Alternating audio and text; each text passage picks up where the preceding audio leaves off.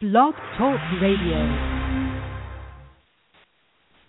Hello, Nat Sound, and welcome to a last minute edition of Nats Nightly, sponsored by the District Sports page at federalbaseball.com as Blog Talk Radio fights with me, but we managed to get it up. This is Patrick Reddington from Federal Baseball. I've got Dave Nichols from the District Sports page and Federal Baseball's Doghouse on the line. Let me catch my breath. Dave, we'll go to you first. Max Scherzer on the mound, two start losing streak after winning five in a row in May.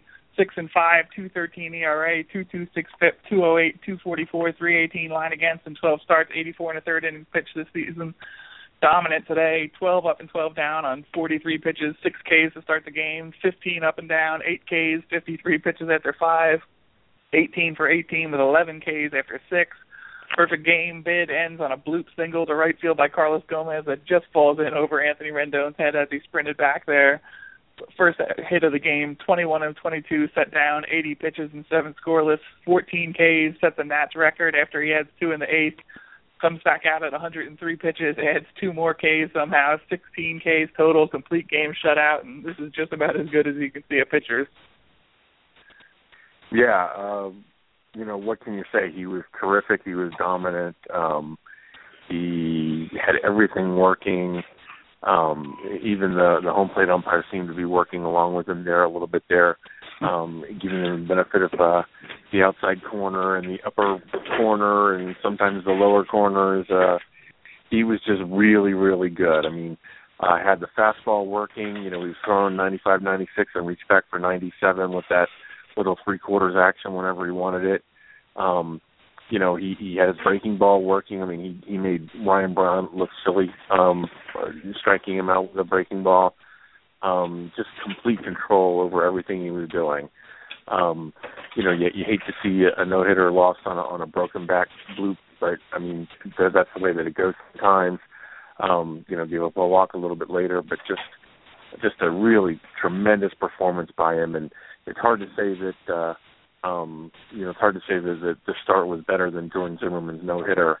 Um, but I would venture to say that Scherzer was more dominant in this game than Zimmermann was in his no hitter. Doghouse, he set a record for Ks for the Nationals franchise, beating Stephen Strasburg's 14. What do you where do you think it uh, is in the history of the Nationals pitching performances ahead of Strasburg's 14 Ks, uh, behind Jordan Zimmermann's uh, no hitter? Where do you think uh, Max Scherzer lands after today's outing? Uh, honestly, because he has he has done everything I want to see a pitcher do in this start and and just executed it perfectly. This is the best national start I have ever seen. Uh, okay, he, he didn't get the no hitter, but he didn't get it on a Texas leaguer that was two inches beyond Anthony Rendon's glove. Uh, so I, I really can't find any fault with him pitching wise. Uh, as as they made a point in the post game, no ball that was hit today went more than about 200 feet. So there, there weren't even any balls to the track today. He he was dominating pitchers, keep or dominating the hitters, keeping them off balance. He was taking advantage of uh, a pitcher friendly zone today, certainly, but that's what a canny veteran should be able to do until we get robot umpires, as we should have. But in the meantime, seeing this was just oh, it, was just wonderful to watch. The the absolute confidence and skill that he was bringing out there, going right after hitters, and and making them look foolish while putting what 75 80 percent of his pitches in the zone, or being on the zone enough that he was able to make people chase his pitches that went out of the zone. He got he got strikes when he had to. He got not strikes when he had to. It was it was everything you want to see a pitcher do. The only thing I don't understand is how he kept his pitch count so low with all those strikeouts. Doesn't he know strikeouts drive up your pitch count? With 15 strikeouts, he should have been out after five innings. What happened? Did he cheat for something? I don't get that. Nine innings total, one hit, one walk, 16 Ks, 119 strikes, uh, pitches, 86 strikes on the day. Also managed to get six ground outs from the people who didn't strike out. But Dave, as Doghouse mentioned, are, are you surprised that the Brewers kept on chasing those sliders outside? And is it just a measure of just how filthy that pitch was that they kept on doing it over and over again? When he didn't get them with fastballs, he threw in a few changes there, but mostly those sliders away from hitters that were just unhittable, and they kept chasing them the whole game. No, it doesn't surprise me, and I'll tell you why. Number one, uh, the Brewers are not a very good hitting ball club. Number two, um, he uses the same arm action as he does on the fastball, so it's indecipherable. And number three, there's just so much break on it that um, it's sharp, it's late, and they can't do anything about it. Um, you know, you and I were uh, uh, texting back and forth during the game and talking about Joe Ross's start yesterday, where um, where he was leaving a slider up, and and it was just unfamiliarity that the Brewers were laying off of it, and he was getting called strikes with it because he really there wasn't much action on it at all, and he was leaving it up in the zone. Uh, today was a complete dichotomy. I mean, uh, Scherzer's pitch looks like his fastball. I mean, his slider looks like his fastball until it's not. It's just it it was just completely unhittable today. Um, it's no it's no um, no no wonder that that he only gave up the one broken bat hit because it was just simply filthy stuff. I mean, you know, the Brewers are not a very good hitting ball club, but they're still major league hitters. Um, and he made them look silly time after time after time. I mean, uh, their their tiny little hero, Scooter Scooter Gennett, had no idea what to do with him today. His first time up at bat, he's swinging like he's Ian Desmond for the fences on the first two uh, first two pitches, which were 96 mile an hour fastballs and then he saw the the, the breaking ball and, almost came out of his shoes swinging at it. So, um, you know, if if if a guy can reduce uh, hitting hero Scooter Gennett uh, down to coming out of his shoes on, on a breaking ball, then you know he's having a good day. Uh, I'll just trying to stop laughing at you calling him a tiny little hero, but I'll try to move on without losing my stuff here. So, guys, on the mound for uh, Brewers, you get the opposing pitcher question question today. Taylor Jungmann, the 12th pick of the 2011 draft, five picks after the Nationals selected Anthony Rendon, sixth overall. Made his MLB, MLB debut last time out on June 9th. One run in seven innings against the Pirates in PNC Park. Three pitch arsenal. Basically just uses two though. Fastball 92, 94, 74, seven mile an hour curve. A changeup he threw just three times in his debut. The Nationals got on him early though. Span, Sting, Denard Span singles, field second, takes third on an Espinosa hit scores on a sac fly by Anthony Rendon, one nothing in the third. Single, two wild pitches, another single, and Clint Robinson drives in two runs, two nothing, 94 pitches in four innings. They bring him back out for another one, which I thought was kind of shocking. But five innings, seven hits, two runs, two walks, five Ks, 105 pitches overall in his second MLB start. But had some nice stuff out there, but not as in command as he was against the Pirates last time out. This is certainly the the some guy I've never heard of that you expect the Nats to have a lot of trouble with.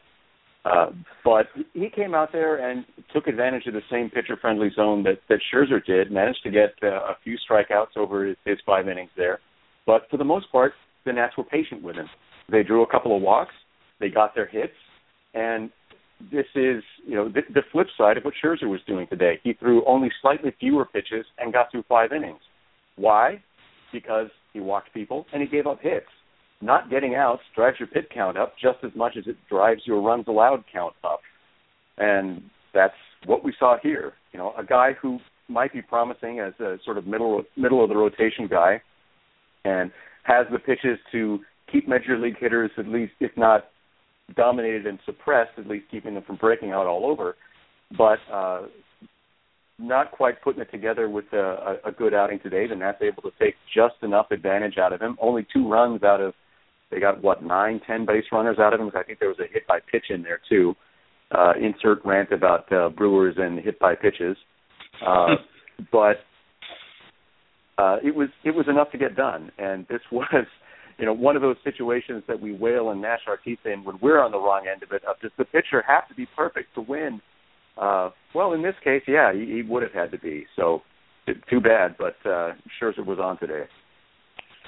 Dave, with the recent history with the Nationals, they're clinging to that two-run lead uh, for most of the game. They finally come through, string some hits together. Uh, seventh inning, you get a two-out rally. Anthony Rendon singles, Escobar singles, Clint Robinson lines a double to left there to put them up four nothing. Unfortunately for the Nationals, a streak of eight straight games with a home run end. But after yesterday's game, they hit two home runs. Matt Williams talked about it. Was what was really important in that game was their ability to string a few hits together, get base runners on, and move them around the bases and bring them in. That was a difference today too. No home runs in the game, but two rallies there where they did uh, string some hits together. They go three for eight with runners in scoring position overall, eight left on base, but got it done when they needed to and got enough for Max Scherzer. Because we all know throughout the history of baseball that your batting average with runners in scoring position is the most important thing when it comes to scoring runs. Actually, that's hashtag sarcasm. Actually, that's hashtag sarcasm. The most important thing when it comes to scoring runs is actually putting batters on base. This is continually the smartest thing that Matt Williams continues to say in any press conferences. As long as we keep getting guys on base, we will eventually be okay. He is he is leaning on 120 years of baseball statistics when he says that, and you know we we see it today. I mean the Nats, um, you know, bang out 10 hits. They got two walks hey, they scored four runs. Look at that. You put runners on base, you'll score. Well, I should say with the caveat that if you put runners on base in front of anybody other than Ian Desmond, you'll score runs. we'll get to Desmond, and this is that's just cruel. That was crueler than the Gennett comment. We'll get to Desmond in a moment, though. With Doghouse, you mentioned the hit by pitches, the fourth one in the last two games. Uh, Yunel Escobar takes a fastball in the gut that I heard all the way over here in New Jersey from Milwaukee didn't sound like a good one. We'll see what happens with him. Bryce Harper, of course, hit yesterday in the right above the knee in the quad area, according to Matt Williams. And what Harper said afterwards, he was still limping in the post game, out of the lineup today. This is the second time we've seen him get hit uh, with a pitch and miss a game the next day after he took one in the back in Cincinnati. And this is one way to get him out of the lineup, I guess. I don't think the hit by pitch yesterday was necessarily intentional, but you gotta think the Nationals are frustrated at this point that they get hit four times in two games and have too good a performance by Max Scherzer today to waste it with retaliation. Yeah, you know that I, I certainly am not a fan of retaliation. I, I don't think that that's really in the modern game that there's a, a place for that. And I, I certainly don't think that what the Brewers pitchers did was intentional. On the other hand, it's not quite unintentional. And what I mean by that is they weren't trying to plunk anybody, but you have a, a pitching staff that is not lights out, if I can be diplomatic about it, facing a few hitters who, who are pretty good, and uh, a lot of a lot of pitchers sort of have a hole, or a lot of hitters sort of have a hole on the inside edge, or you you want to move them back.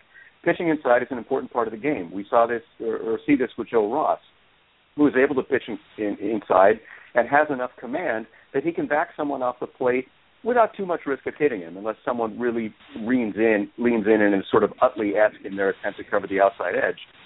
Here we have pitchers with maybe not as good a command who are trying to pitch inside and really maybe shouldn't be because they just don't have enough uh, enough control over where that pitch is going to keep it from going too far inside. And especially when you see people, this is not pitches that are skimming across the front of your jersey. This is people getting hit in the back, on on the side after they're trying to dodge back and bail out. Th- these are significant misses here because I, I think we just have pitchers who really don't have good enough command to be pitching inside as far as they're trying to. Dave, it can't be all positive, unfortunately. You mentioned it before, but Ian Desmond 0 for 4, 3 Ks today, 1 for 13, 10 Ks in the four game set in Milwaukee after a ground out in the seventh. He got a pinch hit, uh, single for his only hit of the series. If I'm going to spin this the positive way, which is what we do at Federal Baseball, stressing the positives, he didn't take it out into the field. Made a few nice plays today, including one on a uh, slow grounder towards short that he fielded and made a strong throw to get a fast runner in Jean Segura. So at least he's not taking it out into the field. Is that the positive we can find for Ian Desmond? so so if you're if you're uh, satisfied in Ian Desmond being a, a slick fielding, no stick shortstop, then I suppose yeah, that's the best way to put it. Um, look, the, the Nats count on Ian Desmond to hit 20 or 25 home runs. Um, you know, that's his job as shortstop. I mean, he's an okay defensive shortstop. You know, his April problems notwithstanding, um, but he's got to hit to, to earn his money, and he's not. Um, in fact, he's not even making contact right now you mentioned all the strikeouts, three more today. Um, the guy's a hole in the lineup. I mean, if you want to keep Danny Espinosa's glove in the lineup, uh, he should be playing shortstop right now instead of first base. I mean, Ian Desmond is hurting this team. He has hurt this team uh, for the last three or four weeks. Um, the plate as opposed to April when he was killing him with the glove. Um, I don't know if, if, if Desmond is having something psychological in his contract year, or if he needs to get his eyes checked or if he has some other physical ailment that he's hiding. But this is not the Ian Desmond that we've become accustomed to seeing the last four or five years. He's just simply not producing, um, and and the Nats, ha- frankly, have to do something with him to either get him to start producing or get him out of the lineup so that he's not a hole in it on a daily basis as he's been the last three weeks. Yeah, I don't know if it's psychological or something physical with him or the hole in his bat, but something's not working. So we'll have to see what he can do. Nats settle for a split in Milwaukee. They avoid taking their fourth straight series loss after they'd won nine straight before that. They earn a split of the four game set. Two with Tampa Bay in Tampa Bay starting tomorrow night, and two in DC with the Rays after that. 33 and 30 after the win today. Nats Nightly, sponsored by the District Sports page and FederalBaseball.com. We'll talk to you guys both after tomorrow night's game. Go Nats.